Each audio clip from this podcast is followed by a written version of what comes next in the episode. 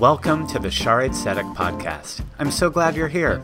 Here you'll find a live recording of just about every sermon, Devar Torah, teaching, or story from our Erev Shabbat and High Holy Day services. We know that you wish you could be with us more often, and we understand.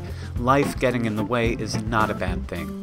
To live Jewishly is to understand that just as important as it is that Judaism happens in the synagogue, it's even more important to live Jewishly in your home and on your way.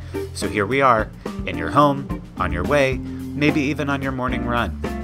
If you ever have any questions or want to continue the discussion, let one of us know, and make sure you check out our live stream and YouTube channel for more ways that Shaarei Tzedek is available to you on demand. Keep an eye on your shofar and email so that when you're able, you can be with us as well. Looking forward to seeing you soon.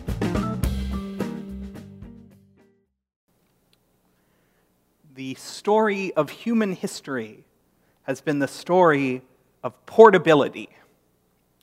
Think of the transition from the bulky Torah scrolls behind us, which of course we love dearly, to the codex style book like the Plaut commentary that you can hold in one hand.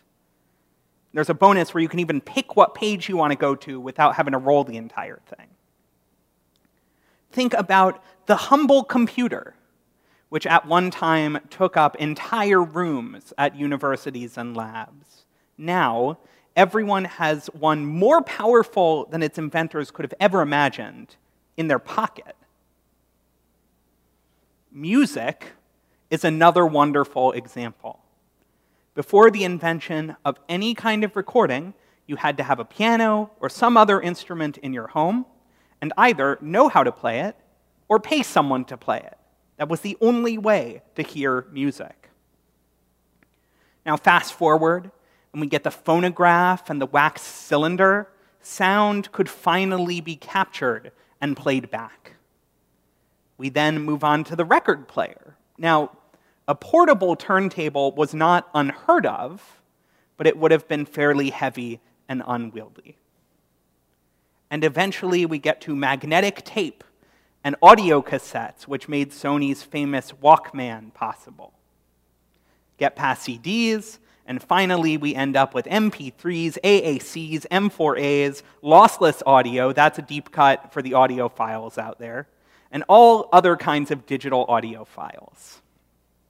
Now, I know everybody puts their music on their phones now, but I have a 120 gigabyte iPod Classic from a long time ago, relatively, that can hold 130 days of music or podcasts. I could listen to everything I have for 3,120 hours and never hear the same thing twice from music being something simply for the elite and learned, it has become something remarkably accessible, which enriches our lives whenever and wherever we want.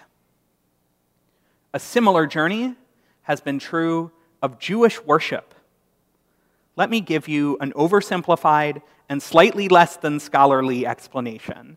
I still think it will get the point across by the time the book of Deuteronomy was written, worship in the form of sacrifice, that is, animal sacrifice, could only be performed at the temple in Jerusalem and only by the hereditary priesthood. That was the only way that people communed with God, and that was the only place you could do it.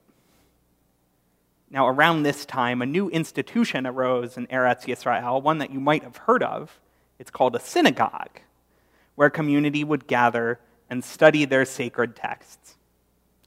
Once the temple was destroyed by the Romans in the year 70 of the Common Era, there were no more sacrifices, and a new kind of Jewish worship had to emerge.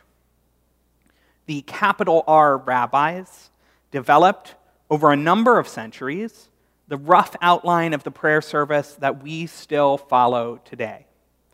They composed prayers, lifted passages from biblical text, and crafted the daily spiritual journey that Jews take. This was the first major transition from sacrifice at the temple to prayer you can say at any synagogue. By the Middle Ages, The worship liturgy had expanded so much that only trained experts, the religious elite, knew the proper way to conduct a service at all. Around 850 CE, Amram Gaon, a Babylonian rabbi, had the brilliant idea to put all of the prayers into a book, Siddur Rav Amram, the earliest prayer book that we know of. Now, prayers lived not only in the minds of scholars who devoted their lives to study, but also in a book from which any literate Jew could pray. Obviously, manuscripts were expensive, everything had to be written by hand. But once Gutenberg invented the printing press, Siddurim were all over the place. Now, in the early 1800s, Jews reaped the benefits of the Enlightenment in Europe. The earliest Reformed Jews began adapting Jewish worship to include prayer in the vernacular, in the secular languages in which they spoke day to day, German being the primary example. So now everyone could say the prayers from the book and understand what they were saying.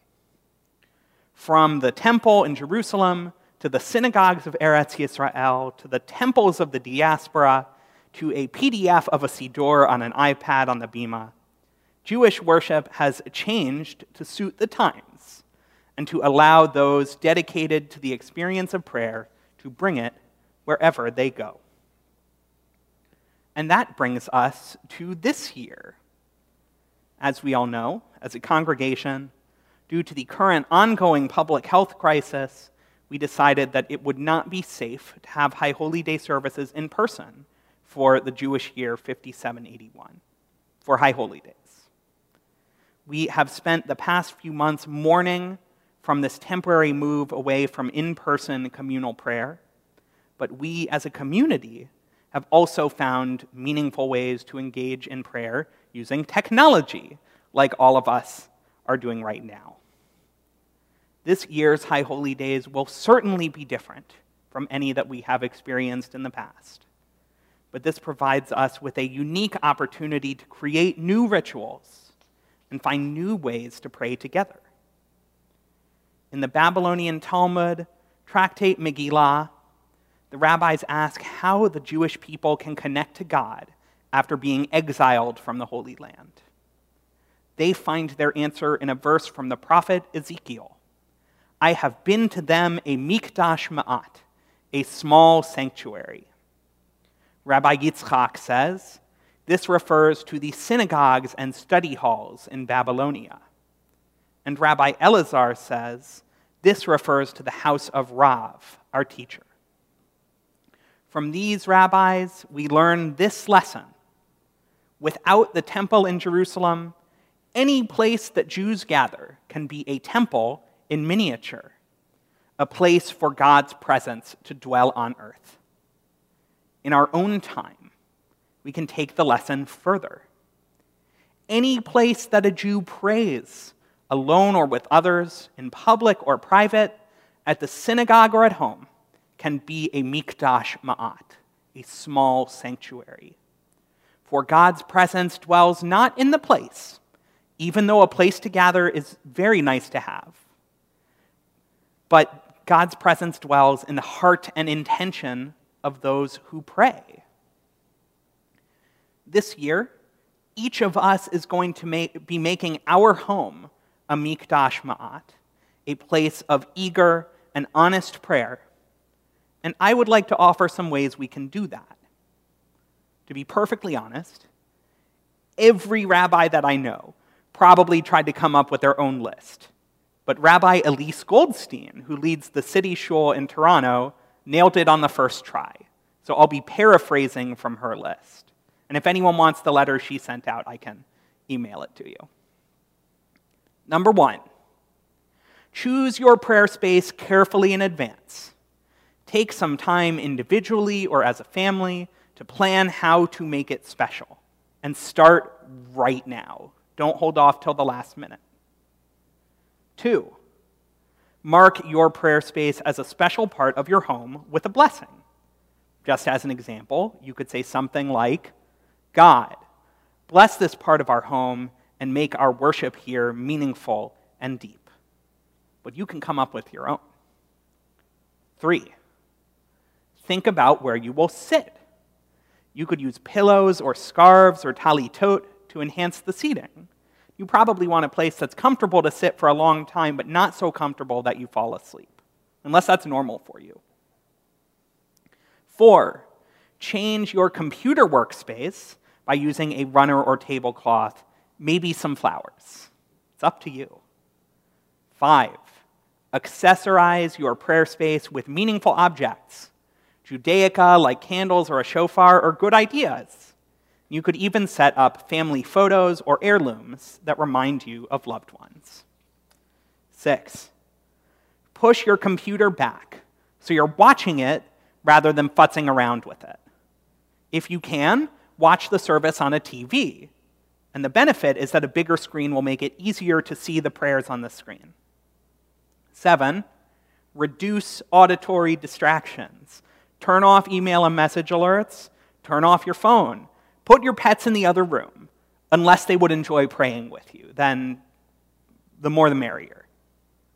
Eight, Dress in a way that makes you feel like you're in a spiritual space. It doesn't have to be what you would wear to synagogue, but maybe don't wear pajamas. Um, we certainly won't be. And this one is entirely my own.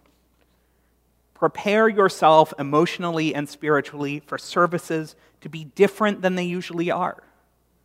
There are going to be a lot of things that are the same. The music and the prayers don't change so much.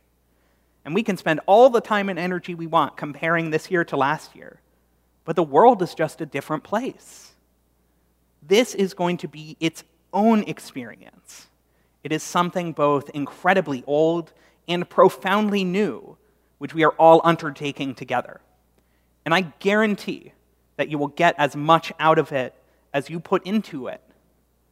Take the time to make these High Holy Days special create the space for them to be holy. If we do the work all together, our Mikdash Ma'at, our small sanctuary, will be a worthy place for God's presence to dwell this year. Shabbat Shalom.